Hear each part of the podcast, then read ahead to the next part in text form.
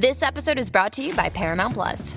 Get in, loser! Mean Girls is now streaming on Paramount Plus. Join Katie Heron as she meets the plastics in Tina Fey's new twist on the modern classic. Get ready for more of the rumors, backstabbing, and jokes you loved from the original movie with some fetch surprises. Rated PG 13. Wear pink and head to ParamountPlus.com to try it free. Hey, it's Kaylee Cuoco for Priceline. Ready to go to your happy place for a happy price? Well, why didn't you say so? Just download the Priceline app right now and save up to 60% on hotels. So, whether it's Cousin Kevin's Kazoo concert in Kansas City, go Kevin, or Becky's Bachelorette Bash in Bermuda, you never have to miss a trip ever again. So, download the Priceline app today. Your savings are waiting. Go to your happy place for a happy price. Go to your happy price, Priceline. Sappiamo tutti cosa è successo in questi giorni, e cioè che una violenta scossa di terremoto il 6 febbraio 2023 ha devastato intere regioni della Siria e della Turchia, eh, ha fatto registrare valori intorno ai 7.8 di magnitudo mm, sulla scala Richter, pari a mille volte quella che colpì Amatrice nel 2016.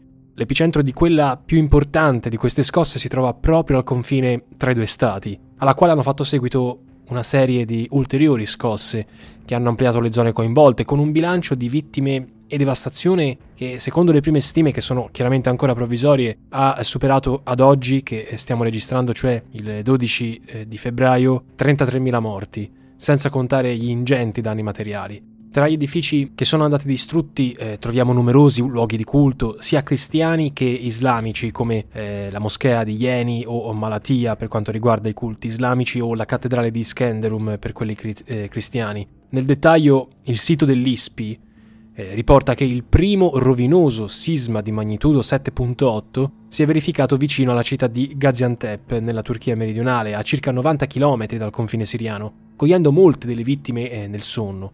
Il secondo, invece, magnitudo 7.5, si è abbattuto diverse ore dopo nella stessa regione, questa volta vicino alla città di Karamanramas. Entrambe queste scosse, seguite da uno sciame poi sismico che eh, tuttora prosegue e che ha già contato più di 100 scosse, sono stati avvertiti anche nel vicino Libano, a Cipro e a Israele. In un primo momento, eh, specialmente sotto il profilo mediatico, l'attenzione si è concentrata quasi esclusivamente sulla Turchia, vuoi per ragioni geopolitiche, trattandosi di un paese membro della Nato, vuoi per via della situazione dell'area. Però a differenza di Ankara, in Siria, dall'inizio del conflitto civile nel 2011, vi ricorderete che abbiamo dedicato ben due video sulla guerra poco civile siriana, Soltanto alcune regioni sono sotto il controllo effettivo del governo di Damasco, mentre le altre, diverse delle quali sono collocate nelle zone interessate dalle conseguenze più devastanti del sisma, sono in mano ai ribelli che sono sostenuti da Turchia e Occidente e anche considerati vicini ad Al-Qaeda e all'ISIS. Al contrario, il presidente siriano Bashar al-Assad ha come principali alleati la Russia e l'Iran. Quanto detto però non deve far pensare che il terremoto non abbia coinvolto tutte le parti politiche.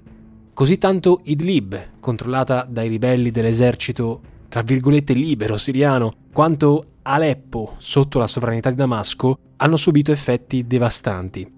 La divisione si riflette anche sul sistema dei soccorsi e della protezione civile. Quella governativa opera nella propria parte, mentre quella che è in mano ai ribelli vede l'impegno di ONG eh, come quelle degli elmetti bianchi.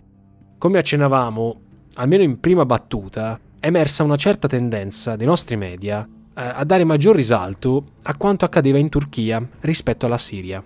Alberto Negri, citato da Remo Contro, ha detto, e qui lo citiamo, che ambasciate siriane chiuse, niente relazioni diplomatiche, sanzioni europee e USA pervasive, Biden che non cita la Siria nel suo discorso sul terremoto. Neppure questa tragedia smuove la geopolitica occidentale. Solo minoranze laiche e cristiane rivolgono, dice questa citazione, un pensiero a quel paese. Vorrei strappare i miei articoli da Kobane, Aleppo, dal Rojava e farli a pezzi davanti a questa diplomazia del livore che ignora la sorte dei popoli.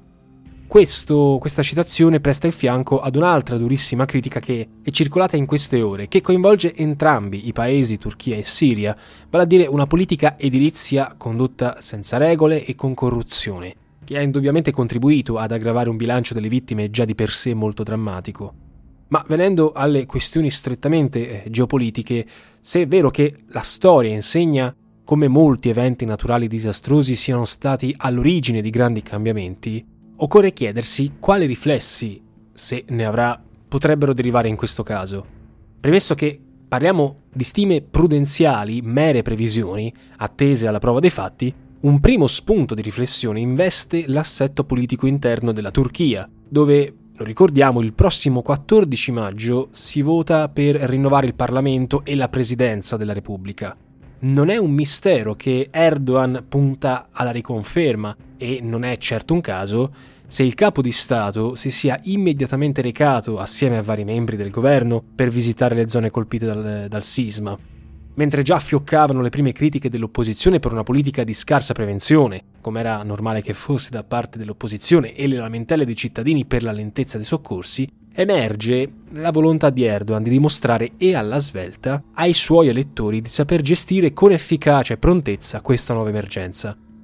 Il direttore di Limes, cioè Lucio Caracciolo, ha scritto che se nel giro di qualche settimana la sua gente si convincesse che la risposta al sisma è stata efficiente, la rielezione del presidente potrebbe assumere contorni plebiscitari.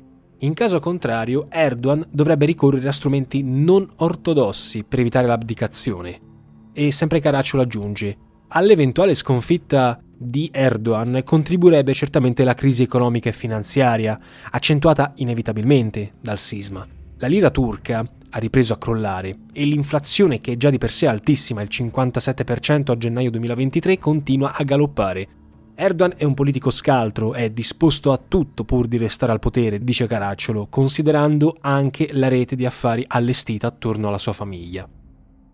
Qui continuiamo noi, non è soltanto il fronte interno a preoccupare il sultano, visto che l'impegno per fronteggiare le calamità potrebbe distrarre impegno, potrebbe togliere risorse, a cominciare dalla Siria, ma non solo, si pensi al fatto che la stessa Turchia adesso si trova da molti anni in Somalia, con altri attori pronti cinicamente ad approfittarsene, in questo caso in Siria. Per il momento sembra prevalere la solidarietà internazionale con eh, gli occidentali come anche la stessa Italia che sono impegnati giustamente a fornire aiuti e primi soccorsi, soprattutto in favore della Turchia, questo c'è da dirlo, ci sono due pesi e due misure. Anche paesi che tradizionalmente hanno diversi motivi di contrasto con la Turchia come l'Egitto, la Grecia e l'Armenia hanno offerto supporto, ma è chiaro che i riflessi dovranno essere valutati nel lungo periodo. Quanto alla Siria, eh, lo Stato canaglia per eccellenza insieme a da altri nella lista degli States, dopo che anche gli occidentali si sono tra virgolette ricordati che c'era anche un'altra nazione coinvolta, dobbiamo registrare l'offerta di aiuto di Israele, che si è detto molto pronto a fornire aiuti al suo nemico storico. With the Lucky Land slots, you can get lucky just about anywhere. This is your captain speaking. Uh, we've got clear runway and the weather's fine, but we're just going to circle up here a while and uh, get lucky. No, no, nothing like that. It's just these cash prizes add up quick. So I suggest you sit back, keep your tray table upright, and start getting lucky. Play for free at LuckyLandSlots.com. Are you feeling lucky? No purchase necessary. Void where prohibited by law. 18 plus terms and conditions apply. See website for details. Non dobbiamo dimenticare che la Siria, o meglio il governo di Damasco, è attualmente sottoposta a pesantissime sanzioni da parte di Stati Uniti e Unione Europea, il che ha fatto scattare le prime denunce, come quella della comunità di Sant'Egidio, eh, che eh, denunziavano come le sanzioni potrebbero ostacolare la macchina dei soccorsi. Tuttavia, la segnalazione non ha trovato accoglimento presso la Commissione europea con eh, il responsabile alle emergenze, Janez Lenarcic, che ha smentito le tesi delle organizzazioni umanitarie, specialmente riguardo alle zone controllate da Assad. A differenza delle discutibili posizioni assunte dall'esecutivo europeo, altri stati arabi come Libano, Iraq Arabia Saudita, assieme agli alleati russi e iraniani, si stanno già muovendo in favore della Siria. Persino l'Egitto di Al-Sisi, tra i governi più contrari alla riammissione della Siria nella Lega Araba, dobbiamo ricordarlo dalla quale nel 2011 è stata sospesa, ha riaperto a Damasco. Come dicevamo, è ancora troppo presto per affermare se queste manifestazioni di solidarietà produrranno un ravvicinamento politico tra la Siria e il mondo arabo. Su Israele non è il caso di soffermarsi visto il nuovo corso politico, ma l'elemento forse più significativo potrebbe riguardare proprio i rapporti tra Damasco e Ankara. Già nelle settimane infatti che hanno preceduto il sisma, si vociferava di un contatto telefonico tra Erdogan è proprio il presidente siriano Assad, dopo che già a dicembre scorso a Mosca c'era stato un primo incontro ufficiale tra i ministri della difesa dei due paesi. Le due nazioni sono da anni ai ferri corti dopo il conflitto che è iniziato nel 2011, con Ankara e l'Occidente al suo fianco, che ha sempre dato manforte ai ribelli. Vi consiglio davvero di guardare entrambi i video per capire meglio la situazione che abbiamo fatto sulla Siria, eh, su YouTube chiaramente. Ma ora le cose potrebbero mutare, per tutta una serie di ragioni. In primis ci sarebbe l'interesse di Erdogan di contrastare, magari collaborando con russi e siriani, le forze democratiche siriane, che è la branca locale del partito dei lavoratori del, del, Kurdistan, il PKK, bollata come organizzazione terroristica da turchi, europei e statunitensi avvertite come una minaccia alla sicurezza nazionale. Parliamo, in questo caso, delle stesse forze che controllano una porzione di territorio siriano, al pari della stessa Turchia, che di fatto esercita Turchia il predominio nella parte a nord di Aleppo. Qui ci vorrebbe una mappa, ma siamo su un podcast e quindi si fa senza, si fa come quelli di Faenza. Proprio in questo governatorato ad Aleppo si trova il campo profughi per sfollati di Shahba, riguardo al quale il giornalista e attivista Ian Hassan ha lanciato tramite l'agenzia Dyer un drammatico appello per i circa 1500 rifugiati che sono letteralmente tagliati fuori a causa dei combattimenti tra le diverse fazioni. Il fatto è che il campo di Shahba eh, rappresenta soltanto una piccolissima parte dei campi profughi causati dalla guerra decennale ormai in Siria e qui veniamo all'altra ragione che potrebbe muovere la tra virgolette volontà di pace di Erdogan. La sola Turchia ospita attualmente circa 3 milioni e mezzo di profughi siriani, che è un problema enorme per il sultano, visto che le opposizioni hanno promesso in caso di vittoria di risolvere la questione per il tramite di un accordo con la Siria. E questo accordo offrirebbe un'ulteriore spiegazione per normalizzare i rapporti con Damasco eh, da parte di Erdogan. La motivazione sarebbe semplice, spuntare una delle armi in mano ai suoi oppositori, anticipando così i tempi e facendo lui stesso quella pace che gli consentirebbe di rimandare indietro tutti o quasi i profughi. Un primo segnale potrebbe arrivare dall'espulsione forzata dalla Turchia di circa un milione di loro, che è avvenuta già nel corso del 2022 come denunciato da alcune ONG. Erdogan ha tutte le ragioni di farlo, specialmente in vista dell'appuntamento elettorale, anche di preoccuparsi della sua opinione pubblica, già non particolarmente favorevole, e che non vede di buon occhio nuovi aiuti verso i siriani.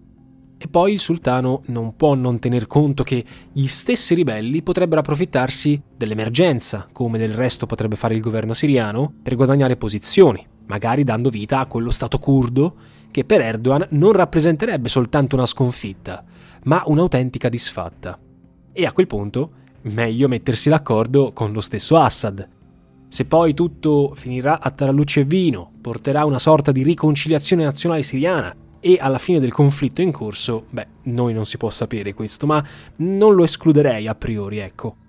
Contando i fatti, in conclusione di questo breve podcast, perché eh, oggi parto per la Corsica per registrare questo documentario, questo, più che documentario facciamo questo reportage, ecco, differenziamo rispetto alla, al video che abbiamo fatto in Islanda. Valeria Talbot, che è ricercatrice senior presso l'ISPI, scrive, riferendosi alla Turchia chiaramente, il presidente Erdogan e il partito di governo dovranno dimostrarsi all'altezza delle esigenze della popolazione colpita, soprattutto in vista del voto di maggio.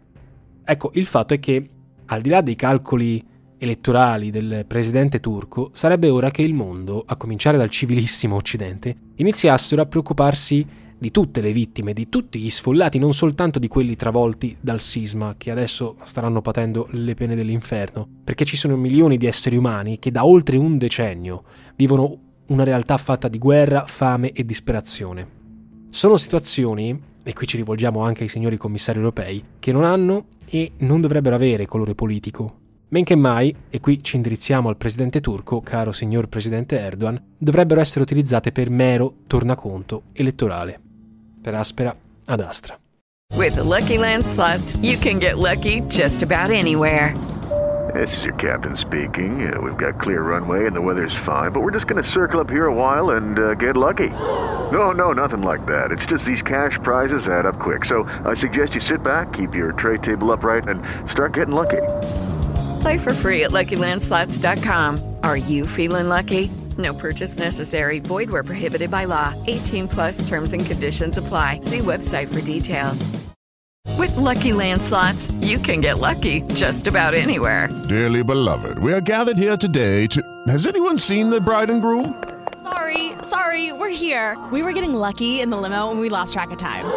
No, Lucky Land Casino, with cash prizes that add up quicker than a guest registry. In that case, I pronounce you lucky. Play for free at LuckyLandSlots.com. Daily bonuses are waiting. No purchase necessary. Void where prohibited by law. 18 plus. Terms and conditions apply. See website for details.